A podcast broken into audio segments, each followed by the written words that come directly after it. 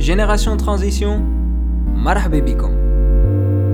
Aujourd'hui, une conférence du professeur Bruno Cotresse au sujet de la situation politique en France.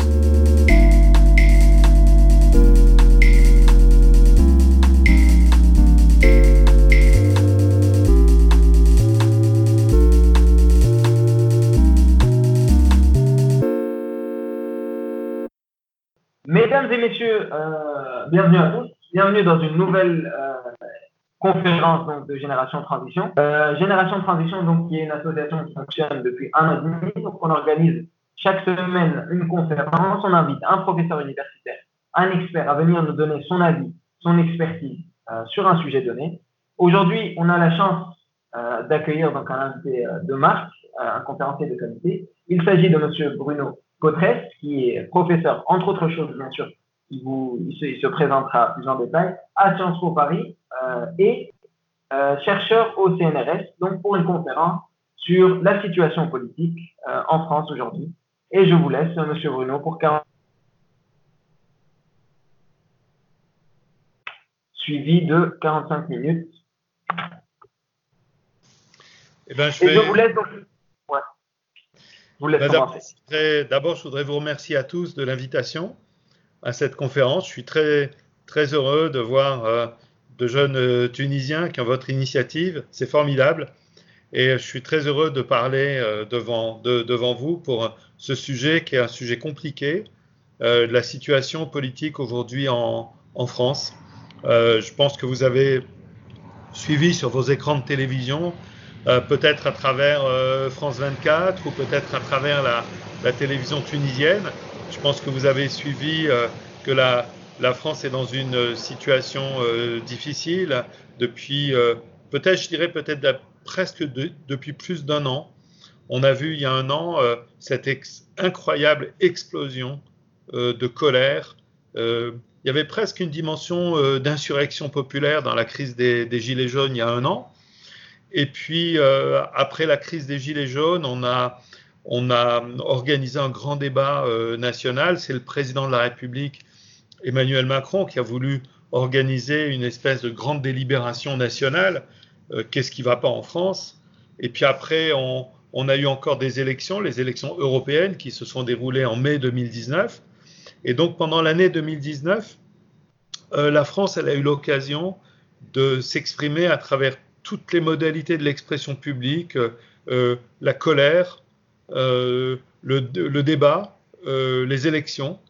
Et on voit que plus d'un an après cette crise des Gilets jaunes, ben on est quand même toujours aujourd'hui dans une crise sociale et aussi un peu une crise, elle a aussi une dimension de presque de crise de la démocratie, en tout cas de, de notre système de notre système démocratique. On est, on, on est dans une espèce de situation où on a l'impression qu'on n'arrive plus en France à facilement se mettre euh, d'accord sur nos désaccords. Qu'est-ce qui fait qu'on n'est pas d'accord? Comment on règle nos désaccords? Donc des, quelque chose qui semble un peu une base de la démocratie aujourd'hui, euh, sur lequel on est en, difficulté clairement en France aujourd'hui. Et je pense que vous avez suivi les, derniers développements avec notamment cette grève qui dure maintenant depuis 45 euh, jours dans les transports publics à Paris, beaucoup, mais aussi dans le réseau des trains. Euh, donc on est dans une situation où, aujourd'hui euh, la mobilisation, la grève est, peut-être déclinante, mais les problèmes euh, restent exactement les, exactement les mêmes et c'est autour de cette, réforme des retraites qu'Emmanuel Macron a voulu proposer aux Français. Mais je dirais que plus généralement, on est aujourd'hui en France dans, quelque chose de compliqué. Emmanuel Macron a proposé aux Français, à travers son élection, de, réformer en profondeur euh, le modèle social en particulier. Vous savez, l'idée de base d'Emmanuel Macron, c'était de dire que euh, l'État, euh, l'État protecteur, l'État providence, comme on dit en sciences politiques, qui avait été mis en place après 1945 progressivement, cet État-providence, d'après son analyse à lui, Emmanuel Macron, il avait bien fonctionné jusqu'à ce qu'on rencontre en France le chômage de masse pendant, pendant les dernières décennies. Et d'après Emmanuel Macron, ce modèle, il était devenu euh, créateur d'inégalités. il y avait la France qui était très protégée par ce modèle, ceux qui ont un emploi qui est fixe, ceux qui ont un emploi de, longue durée, ceux qui ont un contrat de travail qui est, qui est protégé, et puis il y avait les nouvelles inégalités euh, pour les, les, nouvelles formes du travail, le travail euh, plus partiel, plus intérimaire. Et Emmanuel Macron, il a proposé aux Français de réformer assez fortement en disant il faut essayer de, donner des, nouveaux droits à ceux qui n'en ont pas ou que ce modèle ne protège pas assez. Le problème, c'est que Emmanuel Macron, en, voulant créer toutes ces réformes, peut-être qu'il a été à la fois euh, trop vite, avec beaucoup, beaucoup de réformes dans un, une période de temps assez rapprochée. Euh, nous avons eu il y a six mois la réforme de l'indemnisation du chômage. Aujourd'hui, c'est les retraites. Et donc peut-être que ça a été euh, beaucoup de réformes dans un temps très réduit. Et puis aussi l'autre problème, c'est qu'Emmanuel Macron nous a expliqué qu'il allait créer ce qu'il appelait lui un nouveau monde. Et que l'ancien monde c'était fini, le nouveau monde allait arriver plus prometteur, avec des nouveaux droits. Ben, le problème, c'est que l'ancien monde, avec toutes ses inégalités, il est toujours là. Euh, l'élection d'Emmanuel Macron n'a pas réglé d'un coup de baguette magique que la France est un pays qui est riche, la France est un pays qui est puissant, mais aussi c'est un pays avec beaucoup de problèmes, beaucoup d'inégalités. Et donc quand on explique qu'on va réformer, euh, ceux qui sont euh, ceux qui ont un petit niveau de salaire, ceux qui de toute façon ont une petite retraite, ils disent mais mais où est, où est le nouveau monde d'Emmanuel Macron pour moi? Où est cette révolution de l'émancipation qu'Emmanuel Macron m'a promise? Et donc il y a eu beaucoup beaucoup de malentendus, d'incompréhension entre Emmanuel Macron et une partie des Français. Et le, problème, c'est qu'aujourd'hui, euh, il, y a un, gouffre très important entre une partie des Français et le pouvoir exécutif. Euh, Emmanuel Macron a,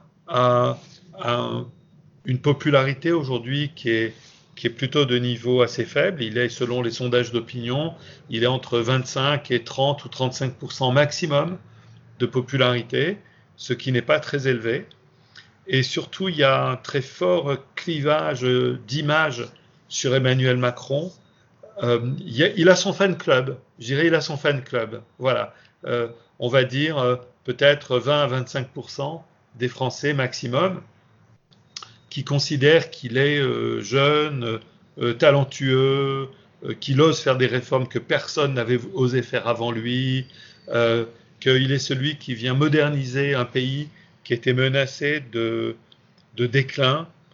Euh, et puis il y a un autre segment de l'électorat beaucoup plus important qui trouve qu'il est le, président des riches, le président de la France qui va bien, le président de la France des métropoles, le président, de la France qui, se sent bien dans l'économie globalisée, le président euh, de ceux qui, ont une dynamique. Et il a aussi un peu une image, Emmanuel Macron, qu'il est, euh, qu'il est peut-être une personnalité euh, euh, dont le style de communication a été un peu arrogant, un peu donneur de leçons. Alors il a voulu corriger cette image, Emmanuel Macron, au cours du grand débat, et depuis, et depuis quelques mois. Mais vous savez, en matière de, de, de logique de l'opinion publique, une fois qu'une personnalité politique elle a une image qui est attachée à elle, c'est très très très difficile de corriger cette image. Et on voit qu'Emmanuel Macron a, beaucoup de mal pour corriger cette image d'une, de quelqu'un qui, à qui tout a réussi dans la vie. C'est vrai que tout lui a réussi dans la vie Emmanuel Macron. Il est devenu président d'une, grande puissance à l'âge de 39 ans. Euh, il a eu un parcours de vie qui n'a connu aucun échec. Et donc beaucoup de Français se disent euh, Bon, ben ça, c'est très bien pour lui, mais il ne peut pas me comprendre. Il ne peut pas nous comprendre. Il n'a pas vécu, il n'a pas galéré, il n'a pas vécu ce que j'ai vécu. Donc, il y a un clivage sur la personne d'Emmanuel Macron qui est aujourd'hui en France très important et qui rappelle par certains aspects le clivage d'image que Nicolas Sarkozy avait connu sur lui-même. Alors voilà un premier, un premier, premier élément de réponse que je peux vous donner ou de présentation de la situation politique en, en France. Peut-être que déjà il y, a des, il y a des personnes qui veulent, qui veulent réagir, j'imagine, à ce premier, à ce premier point. Par rapport aux réactions, oui. Euh, euh, alors j'ai une question. Parle par ici parce que le micro il est juste là. Donc, euh, Alors, j'ai une question à propos de, ces réformes des retraites. Alors, êtes-vous contre ou pour ces réformes-là? Parce que c'est un vrai projet de société. Est-ce que c'est bon pour la société France hmm. Oui, c'est vrai que ce projet, de, ce projet de réforme des retraites voulu par Emmanuel Macron, euh, on va dire d'abord le, premier point qui est important quand même à rappeler, c'est que tous les pays, et pas seulement les pays européens, j'imagine que ça concerne ou ça concernera un jour la Tunisie, tous les pays ont un problème qui est celui euh, du vieillissement progressif de leur population. C'est-à-dire, c'est particulièrement vrai dans le cas des, pays européens, mais ça concerne aussi euh, les États-Unis, ça concerne le Canada, ça concerne d'autres pays. Euh, il y a 30 ans, il y a 40 ans, il y avait euh, trois ou quatre personnes qui travaillaient pour un retraité. Aujourd'hui en France, il y a moins de deux personnes qui travaillent pour un retraité. Donc c'est vrai que nous avons une donnée économique de base qui est à la fois que nos pays deviennent plus âgés, mais aussi qu'à cause du chômage, et surtout le chômage des seniors, en l'occurrence, en France, euh, mais aussi le chômage des juniors, des jeunes, mais beaucoup le chômage des, des seniors pour ce problème, c'est vrai que le ratio entre les actifs et les retraités est un ratio qui pose des questions économiques importantes. Ça, c'est absolument certain. Par contre, par contre, il n'y a pas d'accord véritablement en France sur la manière de régler ce problème. Certains vont dire, comme Emmanuel Macron, on ne peut régler ce problème qu'en faisant une réforme de structure, ce qu'on appelle la réforme systémique des retraites, c'est-à-dire en, modifiant totalement le mode de, calcul de la pension de retraite. Et le système voulu par Emmanuel Macron, c'est un système qu'il appelle universel. Universel, ça veut dire que chaque fois que quelqu'un travaille, dès qu'il travaille une heure, il va cotiser et gagner des droits, gagner des points, en fait, alors que le système était un peu différent en France. Aujourd'hui, il fallait avoir euh, travaillé euh, des périodes qu'on appelle des trimestres pour pouvoir acquérir des, des, points. Il y a un autre aspect du système universel voulu par Emmanuel Macron, c'est qu'en France, comme dans d'autres pays, on avait une sorte de mosaïque des systèmes de retraite. Il y avait une quarantaine de systèmes de retraite euh, pour les fonctionnaires, pour les gens qui travaillent dans les transports publics, euh, pour les gens qui sont dans la marine marchande, pour les contrôleurs aériens. Et donc l'idée d'Emmanuel Macron, c'est que cette, euh, pluralité, cette mosaïque des systèmes de retraite, c'était une mosaïque qui avait rendu le système injuste aux yeux des Français. Et donc son projet, c'était un système universel avec un seul tuyau, on va dire, pour tout le monde. Mais il y a d'autres personnes qui proposent d'autres réformes des retraites et qui disent que à horizon de 20 ou 30 ans, le problème démographique aura été sans doute réglé et qu'en fait le vrai problème n'est pas vraiment celui du financement des retraites, que le vrai problème c'est celui du chômage. Que si on réglait le problème du chômage et notamment si on remettait en emploi les seniors, vous savez les gens de plus de 50 ans, de 55 ans à qui les entreprises disent ben maintenant tu coûtes trop cher et tu rapportes pas assez donc il y a un problème en France, mais dans d'autres pays aussi, sur le fait que le, marché du travail ne fait plus sa place aux seniors également. Et donc certains disent, mais si on réglait ces deux problèmes, le chômage pour les jeunes et de maintenir les seniors en activité, au fond, il n'y aurait pas de problème de financement des retraites. Donc vous voyez qu'il y, a, un constat que tout le monde fait, c'est le constat qu'on a un problème de démographie, mais par contre, il y a des désaccords très importants sur la manière dont on doit régler ce, problème de démographie.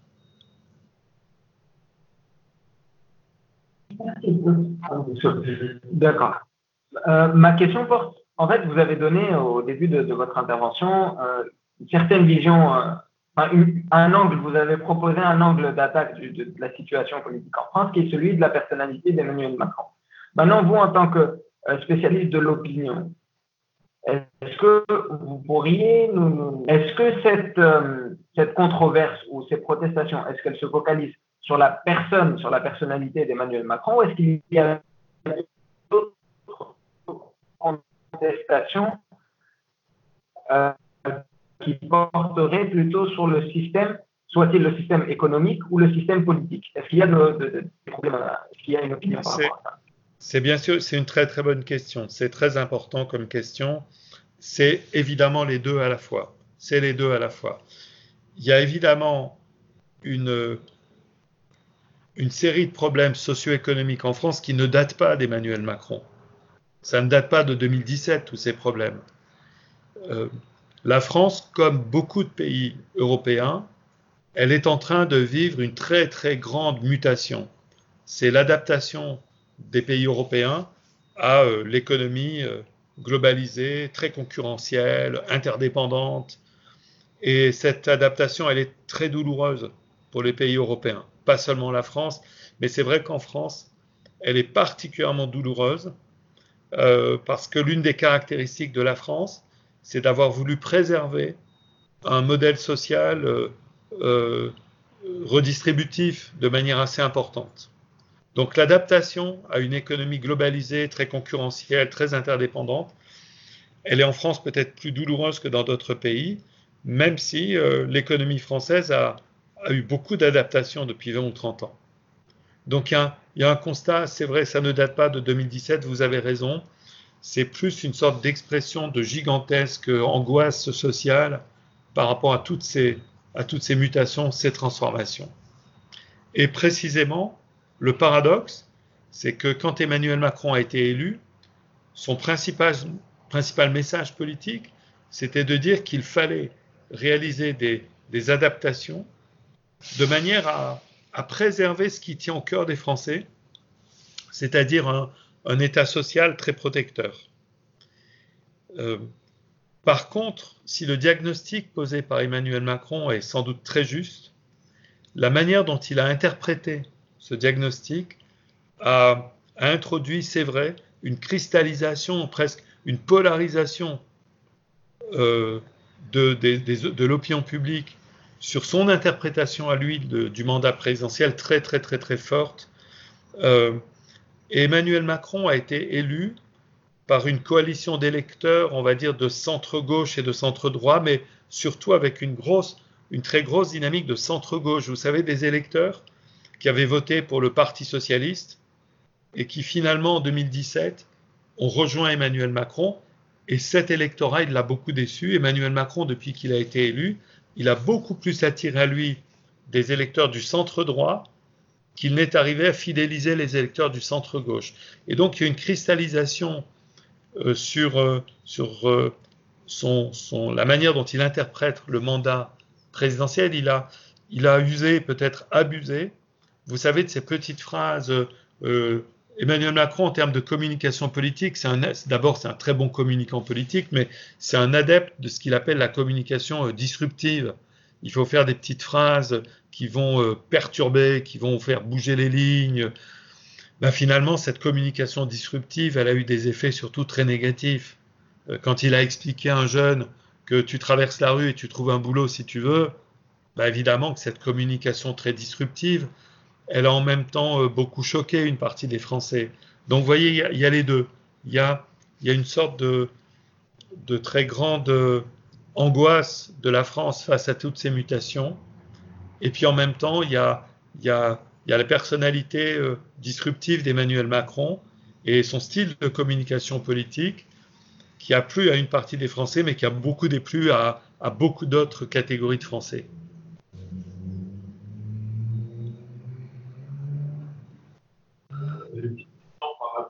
Une question par rapport à Emmanuel Macron, encore une fois. Euh, on a l'impression, euh, d'un point de vue extérieur à la France, qu'à chaque fois, à chaque quinquennat d'un président français, il y a une réforme ou un projet de loi qui est clivant et qui mobilise des foules.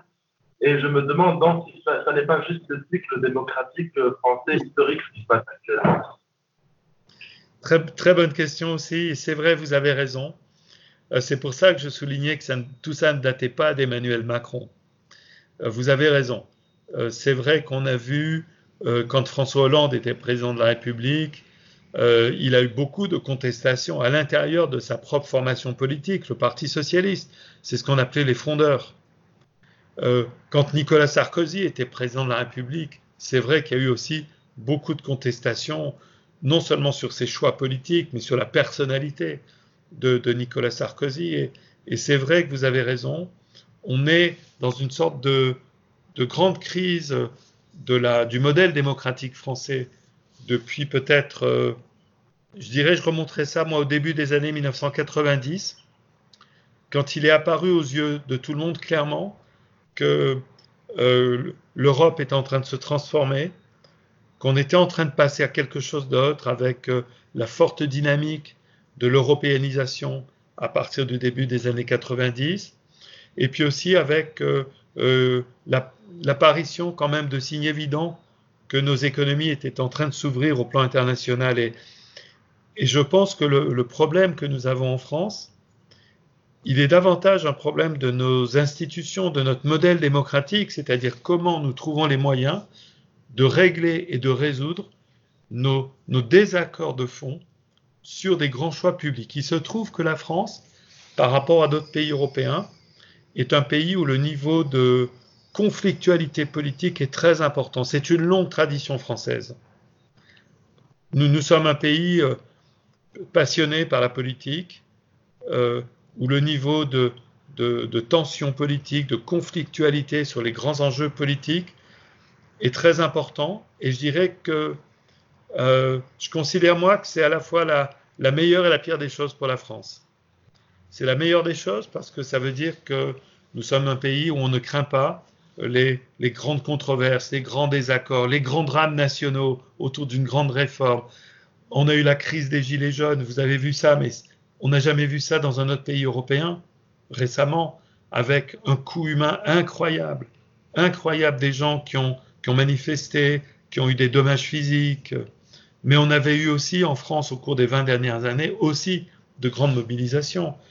Donc c'est bien du point de vue de l'expression publique.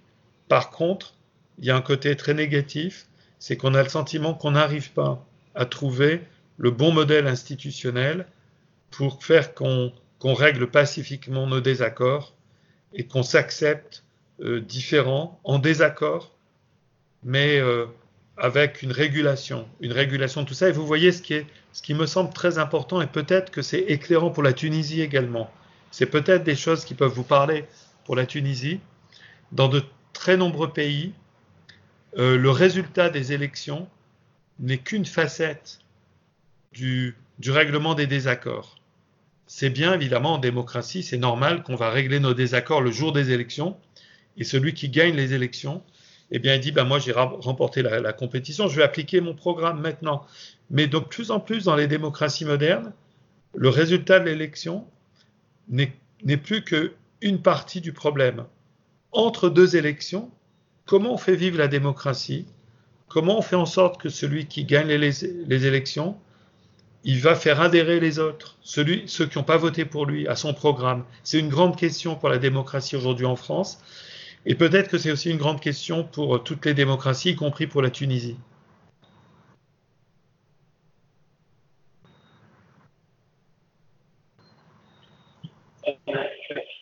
Euh, vous, parliez donc de, la question de la démocratie et, de, des problèmes de fonctionnement en fait, de ce modèle démocratique. Ce que j'aimerais demander, c'est au niveau de, la population, euh, où se cristallise en fait ce mécontentement vis-à-vis de la démocratie. Est-ce qu'il y a des institutions?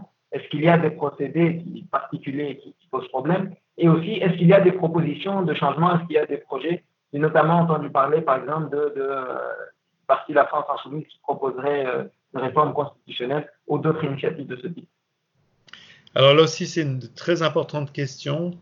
Évidemment, ce, mécontentement par rapport au modèle démocratique, d'abord, il se, il se répartit pas de la même manière dans les différentes catégories de la population.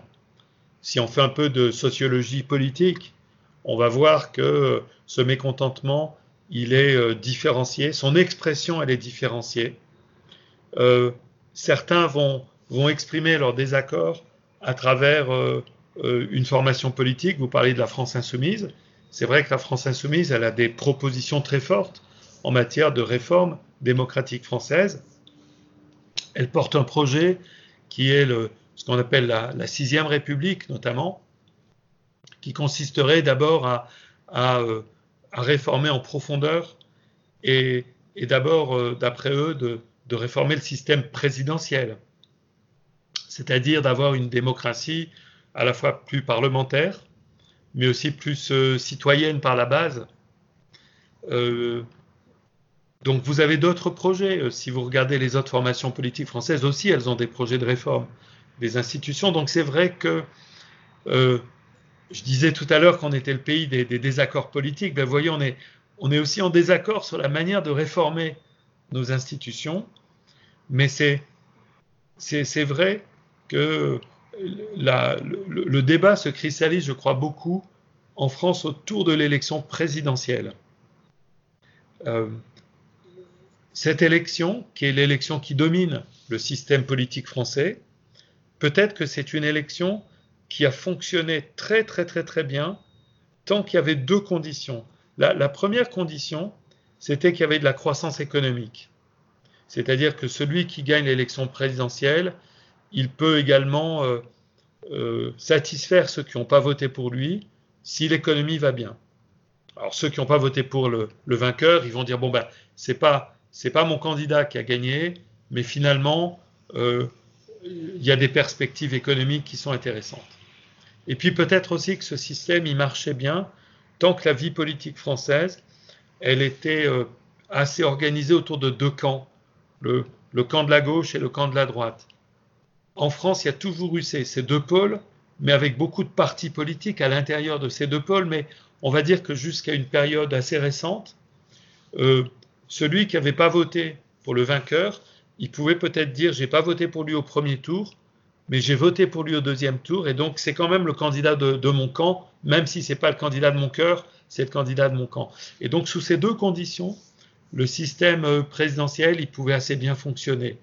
Et puis on a vu progressivement que ce système il fonctionnait moins bien avec euh, le chômage de masse, avec euh, des problèmes économiques qui sont devenus très importants et très structurels, mais aussi avec l'évolution des forces politiques en France. Dans un premier temps, l'apparition du Front National, à partir de la fin des années 80, on va dire, euh, quand il y a eu un troisième pôle qui s'est installé, celui de l'extrême droite et du Front National, et puis plus récemment, avec euh, eh bien l'élection d'Emmanuel Macron et, euh, et l'affaiblissement des forces politiques qui avaient été dominantes, le Parti socialiste à gauche ou les républicains, l'ancien RPR à, à, droite. Et donc on voit qu'aujourd'hui, cette élection euh, présidentielle, elle a, elle a sans aucun doute, elle rencontre des, elle rencontre des, des problèmes. Nous avons cette, les élections législatives qui vont suivre les élections présidentielles cinq semaines après et qui sont devenus une sorte de troisième tour d'élection présidentielle. Et là aussi, avec euh, des difficultés, euh, aux dernières élections législatives, il y a eu un paradoxe. À la fois, elles ont permis un profond renouvellement de l'Assemblée législative française, profond, avec plus de femmes, plus de jeunes, plus de personnes qui n'avaient jamais fait de politique avant. Mais le paradoxe, c'est que la formation politique qui a remporté euh, un tiers des votes au premier tour, le parti d'Emmanuel Macron, ben, elle a une majorité absolue des sièges. Donc vous voyez, il y a un écart entre euh, le, nombre de votes et puis le nombre de sièges de députés. Emmanuel Macron a des projets dans ce domaine-là, qui est d'introduire une dose de, de, scrutin proportionnel aux prochaines élections. Et aussi, il a un projet qui est de, de diminuer le nombre de sénateurs et le nombre de députés, mais ça aussi, ça va être compliqué à mettre en œuvre. Donc vous voyez, il y a différentes propositions. Et euh, je pense que c'est quand même, quelles que soient ces propositions, je pense que c'est dans cette direction qu'il faut aller, de réforme institutionnelle, pour essayer de ressouder le lien des Français à la démocratie et au système politique.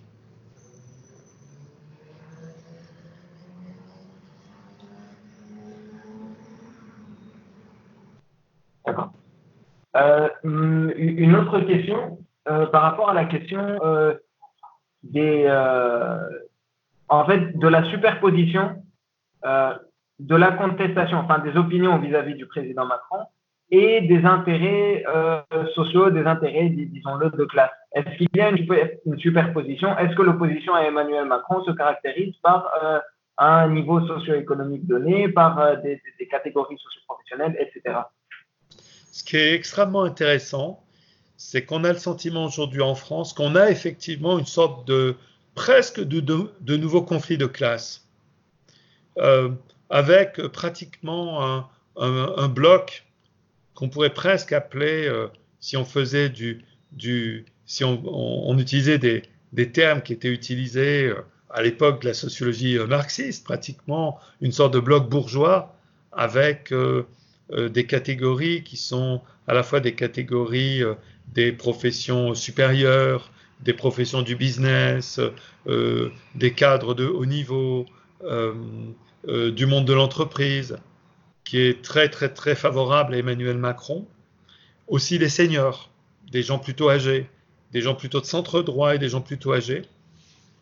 Et que face à ce premier bloc, il y a un deuxième bloc de catégories populaires, ceux qui, ceux qui n'ont pas de, de de bons niveaux de salaire, ceux qui ont des, des boulots qui sont des boulots assez peu qualifiés, ceux qui sont dans l'intérim, dans les petits jobs, euh, et qui voient la France d'Emmanuel Macron comme, comme une France qui n'est pas la leur. Et c'est vrai que l'antagonisme entre ces deux blocs est très, très, très, très important. Il y a une division euh, sociologique et un contraste sociologique, mais il n'y a pas que ce contraste sociologique, je pense qu'il y a également un contraste générationnel qui est très important en France. C'est plutôt une France des seniors qui soutient Emmanuel Macron.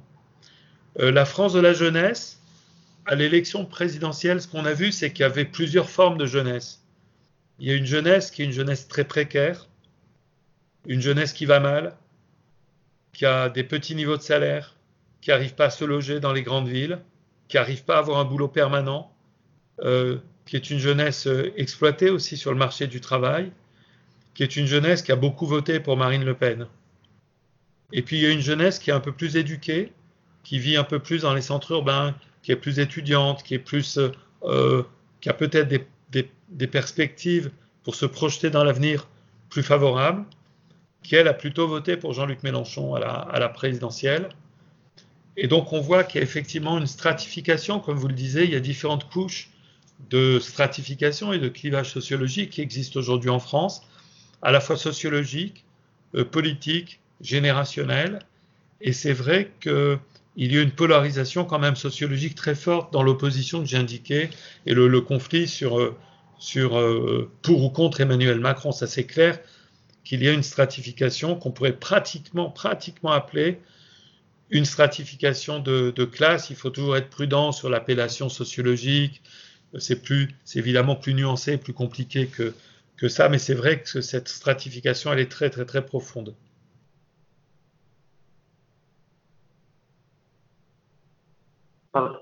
Euh, une autre question par rapport à Emmanuel Macron, encore une fois, c'est le centre, ça le centre de la conférence, a priori.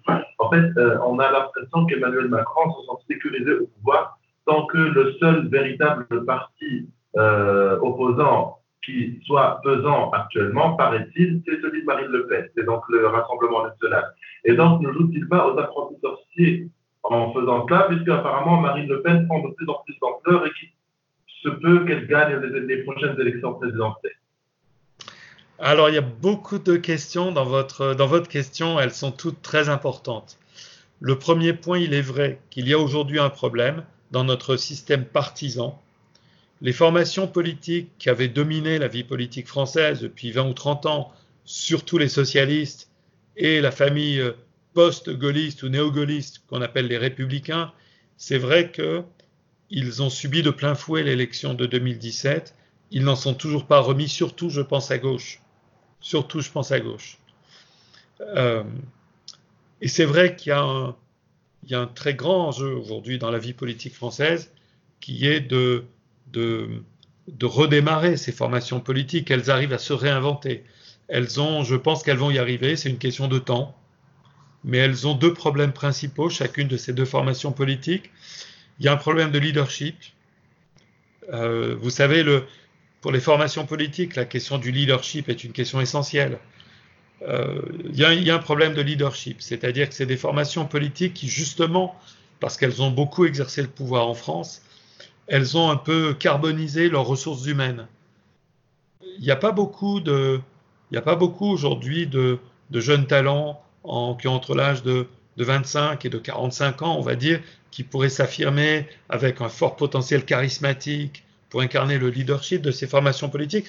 Je pense que ça existe sans aucun doute. Je ne doute pas qu'à l'intérieur du Parti socialiste en France, à l'intérieur des républicains, il y a des jeunes, des jeunes personnalités talentueuses et ambitieuses. Elles n'ont pas eu encore le temps de s'affirmer, mais je ne doute pas que ça va arriver un jour.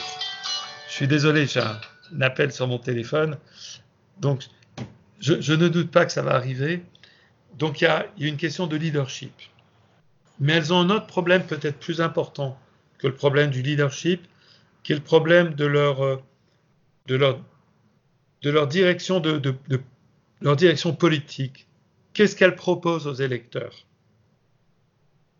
Elles sont, que ce soit les socialistes ou que ce soit les républicains, le programme politique qu'ils peuvent proposer aujourd'hui aux électeurs, il est dans un cadre très, très contraignant, qui est à peu près le même cadre que celui d'Emmanuel Macron, c'est-à-dire euh, l'acceptation d'une économie globale, l'acceptation euh, du paramétrage budgétaire européen. Euh, et donc pour ces deux formations politiques, elles ont chacune un, enjeu de ce point de vue-là un peu différent. Pour les socialistes, c'est euh, est-ce que les socialistes français peuvent réinitialiser une histoire, une histoire à raconter aux Français qui soit une histoire différente de celle d'Emmanuel Macron au plan économique. Au plan des valeurs, au plan du modèle de société, je ne doute pas que facilement elles peuvent le faire, par exemple à travers tout ce que, la gauche en France développe de lien avec l'écologie. Vous voyez à l'interface entre un nouveau modèle de développement économique et un nouveau modèle écologique. Je, ne doute pas que sur cette thématique-là, euh, les socialistes, les écologistes peuvent arriver à trouver quelque chose dans les années qui arrivent assez, facilement à opposer Emmanuel Macron. Par contre, au plan économique, c'est plus compliqué. Pour la droite, c'est peut-être exactement l'inverse. Je ne doute pas que les républicains, ils peuvent assez facilement euh, proposer aux, Français quelque chose qui, sur le plan économique, euh, euh, est quelque chose qui soit quelque chose, on va dire, assez, assez à la fois compatible avec Emmanuel Macron, mais démarqué, parce qu'on voit très bien que depuis plusieurs mois, la question des déficits budgétaires est une question sur laquelle la droite peut commencer à faire entendre sa petite musique différente d'Emmanuel Macron. Par contre, sur le plan, euh, sur le plan des valeurs, du modèle de société, ça devient plus compliqué à droite. La droite en France, elle, elle est traversée par des divisions sur ces questions-là. Vous avez une partie de la droite qui peut-être serait intéressé de faire alliance un jour avec une partie du Rassemblement national de Marine Le Pen, et vous avez une partie de la droite pour qui c'est absolument hors de question. Donc c'est compliqué pour ces deux formations politiques, mais je ne doute pas que progressivement elles vont arriver à ressusciter. Est-ce qu'elles vont changer leur, euh, leur leader? Est-ce qu'elles vont s'appeler différemment dans les années qui arrivent? Mais vous avez pleinement raison qu'il y a aujourd'hui une problématique en France qui est que le positionnement du Rassemblement national euh, semble aujourd'hui euh, celui du, du, plus grand opposant à, à, Emmanuel Macron. Par contre, il y a un deuxième aspect dans votre question. Est-ce que ça veut dire que le Rassemblement national est en position de gagner la prochaine élection présidentielle? C'est très loin d'être fait. C'est très loin d'être fait. Ce qui, ce qui semble aujourd'hui être le cas, c'est que si Marine Le Pen se qualifie à nouveau pour le deuxième tour de la présidentielle, elle pourrait peut-être obtenir un score plus important qu'elle a obtenu en 2017. La grande inconnue, la grande inconnue, c'est de savoir qu'est-ce que l'électorat de gauche ferait dans ce cas de figure. En 2017, l'électorat de la gauche, les socialistes, la France insoumise, ils se sont beaucoup reportés sur Emmanuel Macron pour que Marine Le Pen fasse le score le plus bas possible j'ai pas l'impression que ça serait autant le cas euh, en 2022. Donc ça, ça peut jouer un rôle très important, euh, l'abstentionnisme, parce que le Rassemblement national, lui, dispose de toute façon d'un électorat qui est très mobilisé et qui est très fidèle à son candidat. Si Marine Le Pen, elle se qualifie pour le deuxième tour, l'électorat, euh, le socle du Rassemblement national, votera à fond pour elle. Par contre, vous voyez l'électorat du centre-gauche, de la gauche, du centre-gauche, de l'extrême-gauche, c'est certains qui voteraient pas autant du tout pour, pour Emmanuel Macron. Le centre-gauche, il y a un point d'interrogation. Et ça, ça peut avoir un, effet important. Donc, toute la problématique aujourd'hui en France, c'est de savoir euh, est-ce qu'un candidat du centre-gauche socialiste ou un candidat du centre-droit venant des républicains qui pourrait en 2022 perturber le duel annoncé entre Marine Le Pen et Emmanuel Macron? Par exemple, vous voyez, si le centre-droit arrivait à trouver un candidat qui donne envie au centre-gauche de voter pour lui, une sorte de nouvelle Alain Juppé. Voyez, un candidat, on va dire, euh, euh, ayant un positionnement euh, néo-gaulliste un peu classique, c'est-à-dire qui va incarner l'État, le rôle de l'État dans l'économie, libéral, mais pas, mais pas néolibéral. sur les questions de société, quelqu'un qui est modéré, on va dire. ben ça, un candidat comme ça, il peut éventuellement donner envie à un électorat de gauche de voter pour lui s'il se qualifie au deuxième tour. Vous voyez, donc le jeu, le jeu de la présidentielle de 2022 n'est pas du tout euh, stabilisé. C'est très loin d'être fait. Et on peut encore avoir beaucoup, beaucoup, beaucoup de surprises. Beaucoup.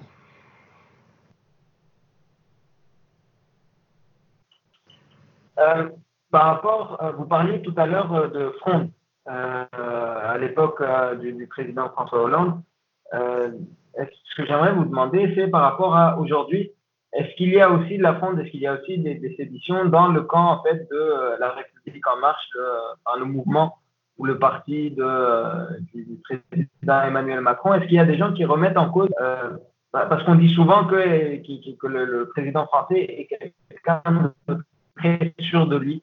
Il y a le qualificatif jupitérien qui a été utilisé pour le, qualifier. Est-ce qu'il y a maintenant peut-être des, hésitations, je ne sais pas de sa part, mais de la part de son mouvement politique? Alors, il est, certain d'abord que par rapport au début du mandat d'Emmanuel Macron sont apparues des sensibilités à l'intérieur de la République en marche. Euh, récemment, pour le débat sur la réforme des retraites, mais il y a un peu plus d'un an, à propos des positions d'Emmanuel Macron sur la question du contrôle migratoire en France, il y a des sensibilités, on va dire, de gauche qui se sont exprimés dans le mouvement d'Emmanuel Macron et qui lui demandaient d'être un peu plus euh, à l'écoute de l'aile gauche, on va dire, de son mouvement politique. Donc ça, c'est très clair qu'il y a des sensibilités différentes qui sont apparues dans son mouvement politique. Euh, ma deuxième réponse est la, suivante.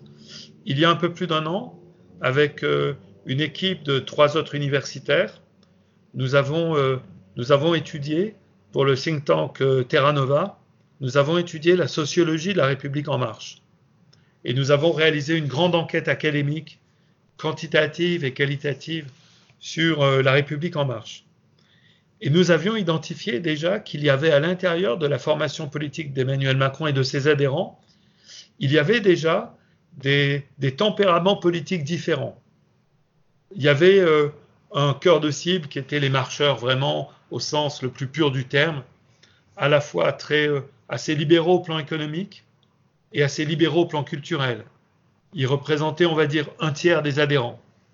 Mais on avait identifié deux autres cibles, euh, des, des, des adhérents de la République en marche qui étaient très tolérants au plan des valeurs, au plan de la société, mais par contre qui étaient beaucoup plus à gauche au plan économique. Ils représentaient presque un quart et puis un autre quart qui était encore des, adhérents qui, eux, étaient euh, moins tolérants au plan de la société, euh, moins favorables à l'immigration, par exemple, et très, et libéraux au plan économique, qui venaient clairement des rangs des républicains, par exemple, et qui représentaient à nouveau un quart des, des adhérents de la République en marche. Donc on avait quand même, nous, identifié, euh, dès 2018, qu'à l'intérieur du parti d'Emmanuel Macron, il y avait des tempéraments politiques différents de marcheurs. Donc je ne suis pas surpris du tout aujourd'hui de voir qu'au niveau des députés, euh, et sans doute au niveau local, au niveau des adhérents, vous avez sans doute euh, des gens qui peuvent être euh, toujours admiratifs d'Emmanuel Macron, mais peut-être qui commencent à avoir des doutes sur, les, sur ses choix politiques. Et donc il y a effectivement, on peut, on peut on peut, on peut, faire le lien entre ça et le fait que récemment des, des députés demandaient à Emmanuel Macron de de, négocier plus rapidement sur la question de la réforme des retraites et d'accepter la fin de cette, cette, cette fameux âge pivot qui a, fait tant de débats sur cette question.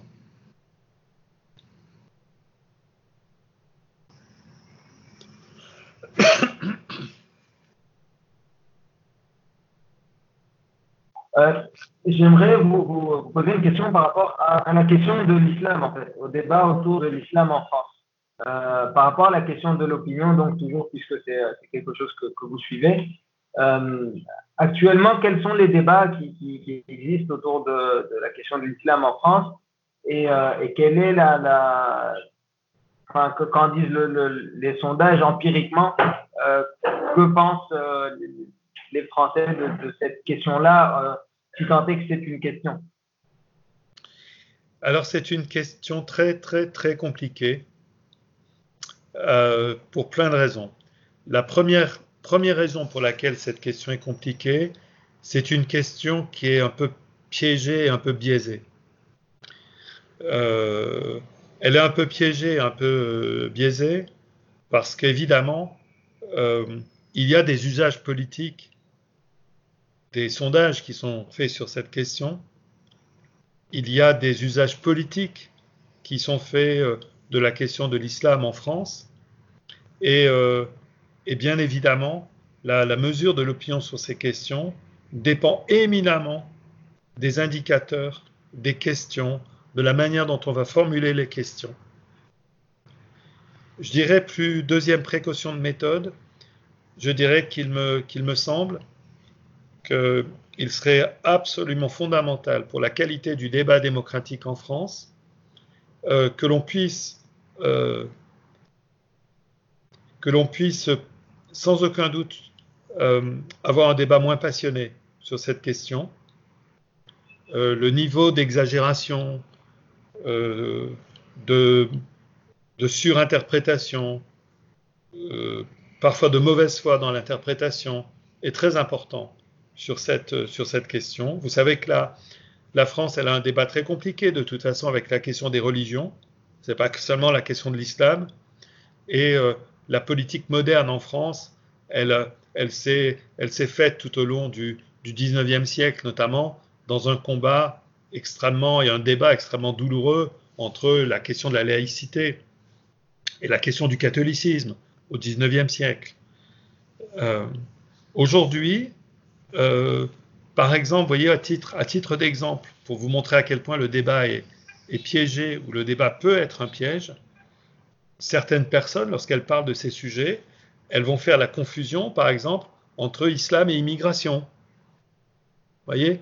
Et, beaucoup de gens vont se laisser piéger dans le débat en faisant la, confusion entre les deux, mais vous avez beaucoup de musulmans français euh, euh, leurs parents sont venus travailler en France il y a 30 ans, il y a 40 ans, il y a 50 ans. Euh, ils sont nullement, eux, issus, ils sont nés en France, ils sont des citoyens français, ils sont musulmans, ils auraient pu être catholiques, ils sont musulmans. donc déjà, vous voyez, il y a, beaucoup, de, beaucoup de pièges. mais pour vous donner un ordre, ordre d'exemple, il y a eu, lorsqu'on a eu en France les attaques terroristes de, Charlie avec euh, des, gens qui ont commis des crimes, des assassinats au nom d'une religion.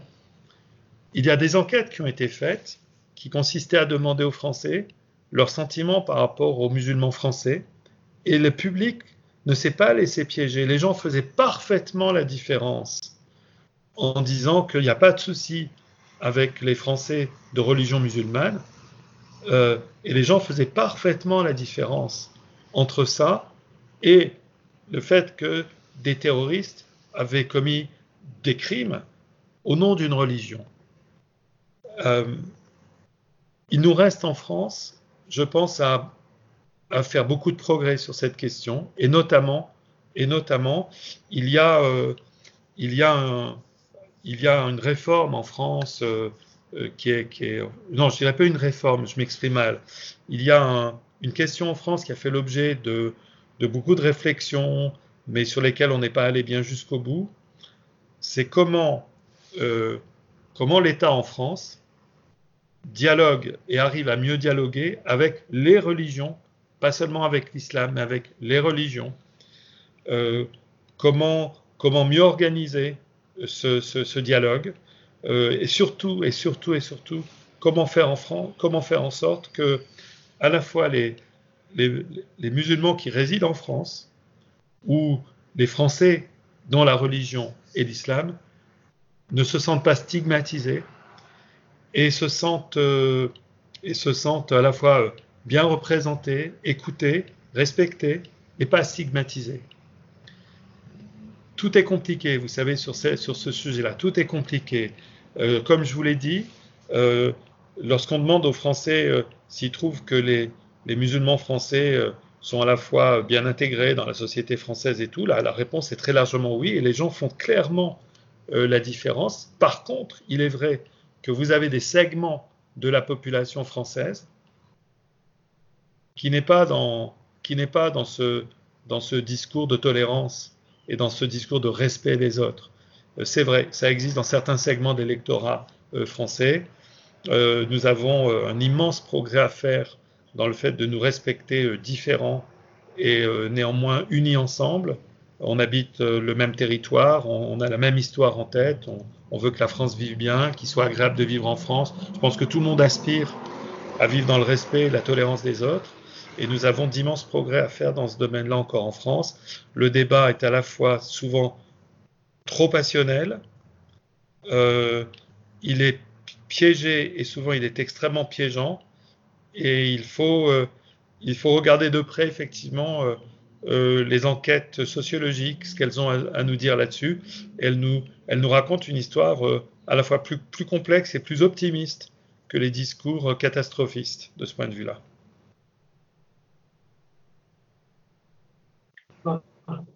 une autre question par rapport à l'islam, à l'apparition de l'islam en France.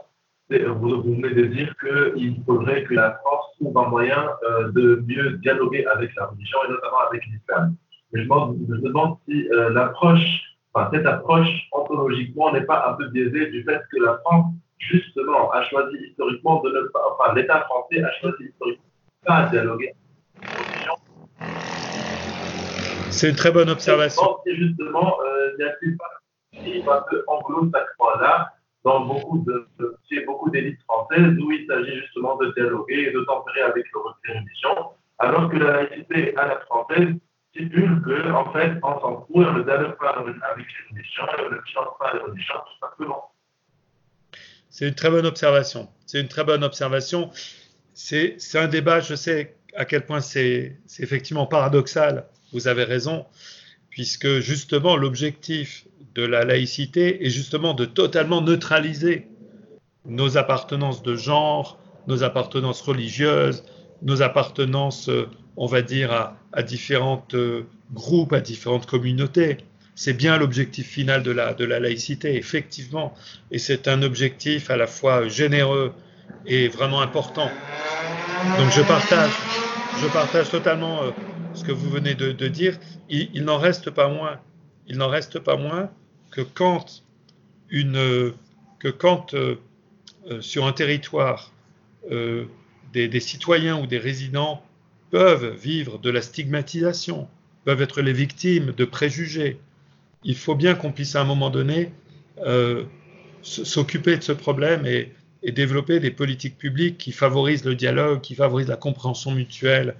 Et, de ce point de vue-là, il y a quand même, nous avons quand même toujours beaucoup à faire. Il y a des progrès qui ont été faits, mais, sur le principe, je partage totalement ce que vous dites.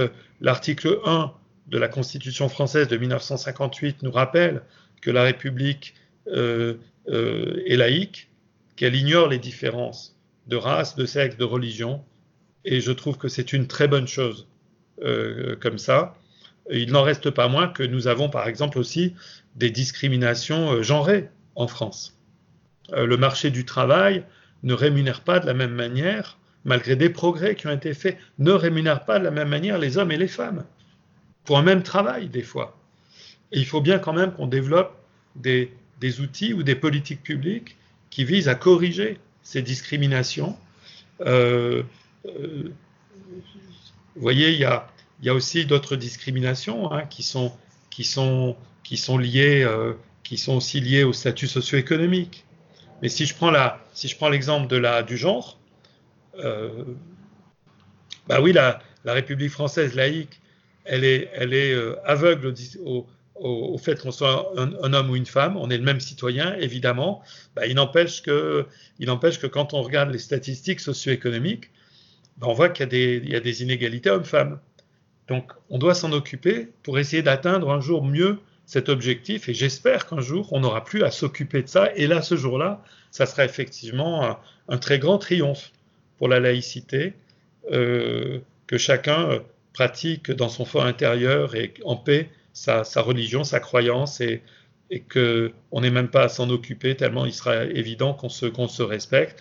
Un petit peu comme un jour je souhaite que euh, on n'ait plus à, à, corriger les inégalités entre, entre les hommes et les femmes. Et il se trouve qu'aujourd'hui, on a quand même beaucoup à s'en occuper. Hein. Si vous voyez les, les statistiques sur, euh, sur le, niveau de salaire, euh, sur la carrière professionnelle entre les hommes et les femmes, mais bah, bien sûr, il y a des inégalités qui sont totalement évidentes, qui sont là.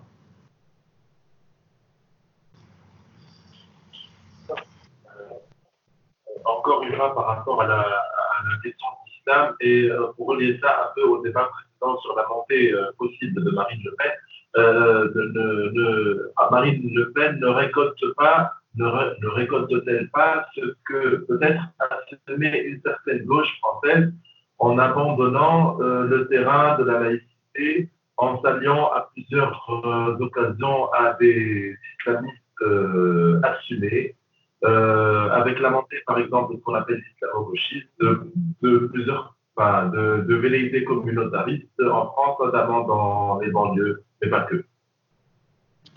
Alors là aussi, c'est un sujet qui est compliqué, qui est un peu piégé et piégeant. Là aussi. Euh, vous voyez, pour bien, comprendre cette question, euh, il, faut avoir, il faut bien avoir en tête qu'en France, comme dans de très nombreux pays européens, l'espace politique, l'espace idéologique ne peut plus être, résumé par la seule dimension gauche-droite. Il y a toujours la dimension gauche-droite, évidemment. Elle est, toujours là. Quand Emmanuel Macron dit qu'elle a disparu, euh, empiriquement, c'est n'est pas vrai. Mais vous avez aussi une deuxième dimension, qui est la dimension qui s'est affirmée dans tous les pays européens sur la question de la tolérance culturelle, on va dire qui a à voir avec euh, euh, non seulement les phénomènes migratoires, mais qui a aussi à voir avec l'évolution sociétale. Bon. Il se trouve qu'en France, depuis peut-être, on va dire, la fin des années, le milieu des années 1980, il y a une corrélation assez forte entre le fait d'être de gauche économiquement et le fait d'être tolérant culturellement. Donc les deux sont très étroitement liés. Euh, dans l'histoire de la gauche récente en France, les deux sont très étroitement liés.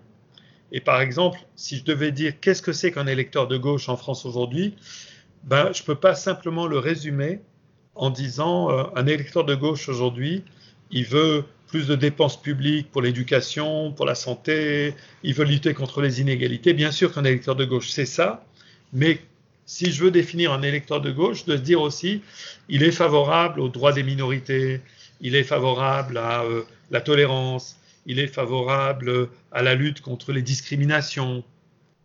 Donc il faut partir de là. Il faut partir de là. Ce qui veut dire que la, gauche, elle est parfois soumise à, d'importantes contradictions.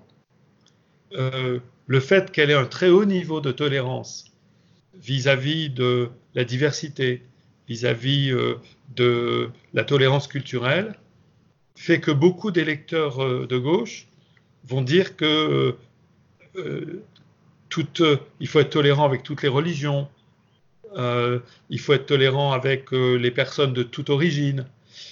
Et donc, vous voyez, ça introduit à l'intérieur, si si ça introduit un débat qui est un débat qui n'est pas simple du tout sur cette question-là. Vous avez une partie des lecteurs de, gauche en France, par exemple des gens qui sont euh, très, euh, très attachés à la laïcité, euh, très, pour, qui être de gauche, c'est être quelqu'un forcément de, de, très, de très laïque, euh, qui effectivement ne sont pas à l'aise avec l'idée que certains à gauche pourraient, pourraient dire bah, cette, laïcité, elle, elle empêche en même temps de bien penser, de bien prendre en compte la, la question, la question de l'islam, par exemple la question du voile, par exemple la question euh, de l'islam, des femmes et des valeurs de la tolérance, ce sont des questions très très très compliquées, très compliquées en fait, qu'on peut pas peut pas résumer simplement. Euh, euh, donc moi, vous voyez par exemple dans mes dans mes analyses politiques ou dans, mes travaux universitaires,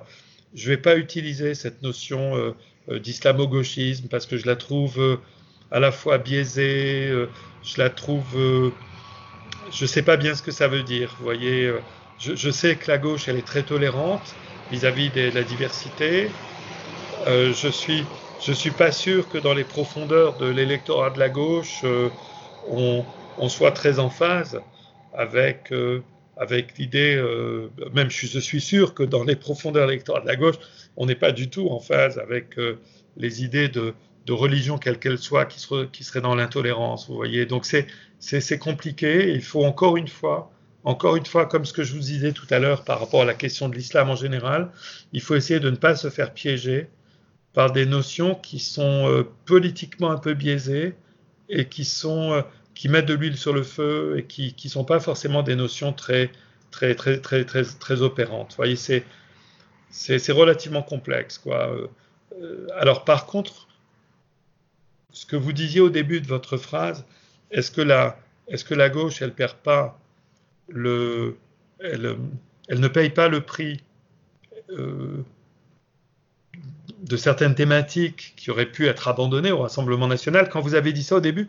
je pensais que moi vous alliez me parler du plan économique. Parce que les, les débats, je dirais, en France sont beaucoup plus importants sur la question économique. Euh, c'était, c'est ce qui a animé tout le débat sur les frondeurs hein, pendant le, mandat de François Hollande.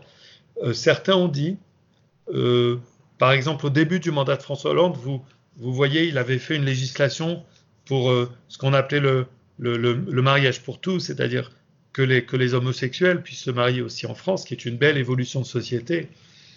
Mais certains à gauche disaient, mais non, il aurait fallu d'abord s'occuper euh, euh, des questions socio-économiques. Et, et certains font le reproche au Parti socialiste, et notamment pendant le mandat de François Hollande, d'avoir, d'après eux, d'après eux, je ne suis pas sûr là aussi que ça soit, que ça soit si vrai que ça, d'avoir d'après eux abandonné euh, les, classes populaires, euh, d'avoir pas assez été assez à gauche au plan économique. Et vous savez que Marine Le Pen, elle essaye comme d'autres, comme d'autres leaders, euh, comme d'autres leaders populistes en Europe, elle essaye d'occuper ce terrain qui est, c'est elle la voix du peuple, c'est d'après elle, elle qui parle aux catégories populaires. Donc au début de votre question, j'ai pensé que c'était plus, c'était plus sur ce thème-là, le plan économique, que vous vouliez me parler. Donc encore une fois, puisque votre, votre, votre propos ici, et je vous encourage à être comme ça, est un propos de, d'avoir une vraie réflexion intellectuelle, de, de refuser les, les idées toutes simples. Encore une fois, prenons attention aux notions que nous utilisons.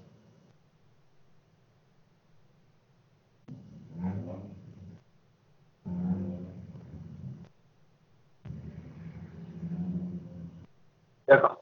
Euh, vous avez euh, question pour, que ça ne devienne pas un dialogue Oui, oui, puis, et puis moi, euh, il, faudrait que, il, faudrait que, je vous laisse dans une dizaine de minutes à peu près. D'accord. Alors, alors, on vous pose une dernière question, peut-être par rapport à est-ce qu'il y aurait des parallèles à faire entre ce qui se passe peut-être en France au niveau de la situation politique et ce qui se passe aussi dans d'autres pays, donc que ce soit en Europe ou peut-être même en Tunisie ici. Donc, est-ce qu'il y a des parallèles à faire? Alors, toute proportion gardée, parce qu'il faut toujours éviter, là aussi, les, comparaisons un peu piégées. C'est vrai que quand on regarde euh, l'évolution de la Tunisie euh, euh, depuis 2011 et puis, plus récemment, ben on voit qu'il un peu comme dans tous les pays, à la fois des, stratifications générationnelles la, Tunisie est un pays jeune, c'est une grande différence avec la France. Euh, la, moyenne d'âge est beaucoup plus faible. Euh, mais justement, parce que c'est un pays jeune, elle peut avoir, comme en France, qui elle est un pays euh, où il y a beaucoup de seniors, elle peut avoir aussi des, des, divisions générationnelles. Il me semble que la jeunesse tunisienne, elle, elle s'est exprimée assez fortement en faveur d'un candidat plutôt qu'un autre à la dernière élection euh, présidentielle. Ah, vous me direz si je me trompe, il me semble que le, président élu, il a eu pas mal des votes de la jeunesse. Euh, et, ça, c'est une donnée qui est très importante. Parce que pour un pays jeune, euh, le fait de faire toute sa place à une génération, de, de miser sur cette génération me semble absolument essentiel dans le cas de la Tunisie. En France aussi, nous avons ce problème. Mais nous, nous avons ce problème dans un pays qui, lui, est plutôt en train de vieillir. Euh, il y a un deuxième parallèle qui est la question euh, du modèle démocratique. Euh, la Tunisie est une jeune démocratie ou une jeune nouvelle démocratie, puisque c'est une jeune démocratie, mais très récemment, elle a eu des évolutions démocratiques importantes. Il y a aussi cette question qui est comment faire en sorte que les citoyens n'aient pas le sentiment que les élites politiques, elles sont un peu en circuit fermé, qu'elles se détachent un peu du peuple. C'était la thématique hein, de l'élection présidentielle. Votre président qui a été élu, il a beaucoup fait sa campagne quand même sur ce thème, justement sur l'idée qu'il n'était pas un professionnel de la politique, euh, qu'il était totalement nouveau. Et donc je pense que cette question, elle doit continuer d'être la grande question. Comment faire une démocratie inclusive, inclusive, c'est-à-dire qui ne donnent pas le, sentiment aux citoyens qu'on leur demande leur bulletin de vote le jour des élections et après on s'occupe plus d'eux. On attend la prochaine élection. Donc une démocratie participative, inclusive, qui donne aux citoyens le sentiment qu'ils ont été votés et qu'en même temps ils ont été écoutés. Ça, c'est absolument essentiel. Nous avons la même question en France, exprimée différemment, avec des, avec des problèmes différents. Ce pas les, les mêmes problèmes que ceux de la Tunisie, mais là aussi, on a, on a, on a ce souci en France. Comment faire en sorte que d'une élection à l'autre, les citoyens, ils n'ont pas le sentiment que euh, les politiciens, ils attendent juste dans cinq ans qu'on demande à nouveau les bulletins de vote, et puis on va se laver les mains de leurs problèmes. On attend juste cinq ans après. Donc ça aussi, c'est un deuxième problème qui est important. Et puis je pense que comme en France, vous avez la dimension territoriale. Euh, la, Tunisie, c'est un pays qui est géographiquement beaucoup plus petit que la France. Mais comme la France, c'est un, pays qui a aussi de la diversité régionale, territoriale. C'est pas la même Tunisie partout. Donc là aussi, vous avez un problème que nous avons en France, qui est euh, non seulement euh, euh, démocratiser le pays par le bas, par les citoyens, mais aussi par le bas, par, par la dimension locale. Et là aussi, votre président, il a fait sa campagne là-dessus, par le bas et par le local. Qu'est-ce que les territoires, qu'est-ce que les villes, qu'est-ce que les, communes, qu'est-ce que le niveau local avait à dire pour qu'il n'y ait pas, euh, euh, euh, Tunis qui vit séparée du reste du pays, comme nous, on a un enjeu que, que les élites, elles ne soient pas Paris et le 7e arrondissement de Paris et puis le reste du pays. Donc, vous voyez, on a ces trois, je pense qu'on a ces trois préoccupations qui sont communes la question euh, euh, du gap générationnel, la question du ressourcement démocratique par le bas et la question territoriale qui s'exprime différemment dans les deux pays, mais qui, je pense, sont des problèmes qu'on trouve dans les deux pays. Euh, merci beaucoup. Merci beaucoup, ben, merci, Bruno. Merci à vous. J'espère que j'ai répondu un peu à vos questions. Vous avez eu des questions magnifiques. Je vous en remercie beaucoup. Il n'y a aucune des questions dont nous avons parlé qui ne se résume à des, choses simples. Et je vous encourage de continuer à avoir cette démarche que vous avez. Refuser la simplicité, refuser les faux semblants. Pour comprendre le monde dans lequel on vit, il faut faire preuve d'intelligence collective, il faut lire des sciences sociales et il faut refuser les raisonnements simples. Merci encore. Avant de vous laisser partir, petite question sur vos recherches en ce moment. Si on peut vous demander sur quoi vous travaillez. Sur, euh, eh bien, vous voyez, euh, euh, je viens juste de, de, terminer la mise en place d'une grande enquête dont je m'occupe à, à, Sciences Po, qui est le baromètre de la confiance politique. C'est une enquête que nous faisons une fois par an, un grand sondage sur les Français. Qu'est-ce qu'ils pensent de la politique? Qu'est-ce qu'ils pensent du modèle démocratique? Et pourquoi, pourquoi ils ont aussi peu confiance dans les élites politiques Et pour la première fois, pour la première fois, nous allons réaliser cette enquête cette année en parallèle en France, en Angleterre et en Allemagne. En Angleterre pour des raisons évidentes, parce que vous imaginez à quel point ça va être intéressant de voir comment les Britanniques euh, voient leur système politique après trois ans de débats difficiles sur le Brexit. Et puis on a fait en Allemagne. Ben, je vais vous dire une chose, j'aspire qu'à une chose, c'est qu'un jour j'ai la possibilité de faire une comparaison avec avec la Tunisie sur ces questions. Merci beaucoup, monsieur. Merci, euh, monsieur Bruno Cotres. C'était euh, une extraordinaire. Merci, merci, merci. Bravo à vous. À très bientôt. À très bientôt. Au revoir. Au revoir.